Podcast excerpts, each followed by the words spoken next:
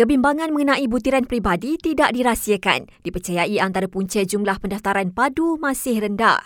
Timbalan Perdana Menteri Datuk Seri Dr. Ahmad Zaid Hamidi berkata, pihaknya sedang mengusahakan beberapa langkah bagi memastikan 100% warga Kementerian Kemajuan Desa dan Wilayah mendaftar dengan sistem tersebut. Sehingga 2 Februari yang lalu, seramai 33.4% profil telah didaftarkan dalam sistem padu daripada keseluruhan 24,471 jumlah jawatan yang berada di KKDW dan agensi-agensinya.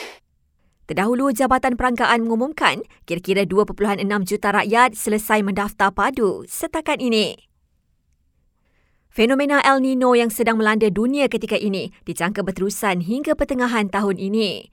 Met Malaysia berkata kepada Berita Harian, ia dijangka mula melemah dan beralih kepada keadaan neutral secara beransur-ansur menjelang pertengahan tahun ini. KPDN Kelantan menempatkan anggota penguatkuasanya di tiga pintu keluar masuk sempadan di negeri itu bermula 1 Februari lalu.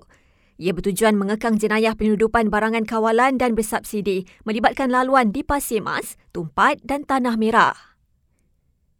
Di Kota Baru, seorang lelaki didakwa atas pertuduhan cubaan bunuh pegawai JPJ dan gagal mematuhi isyarat berhenti.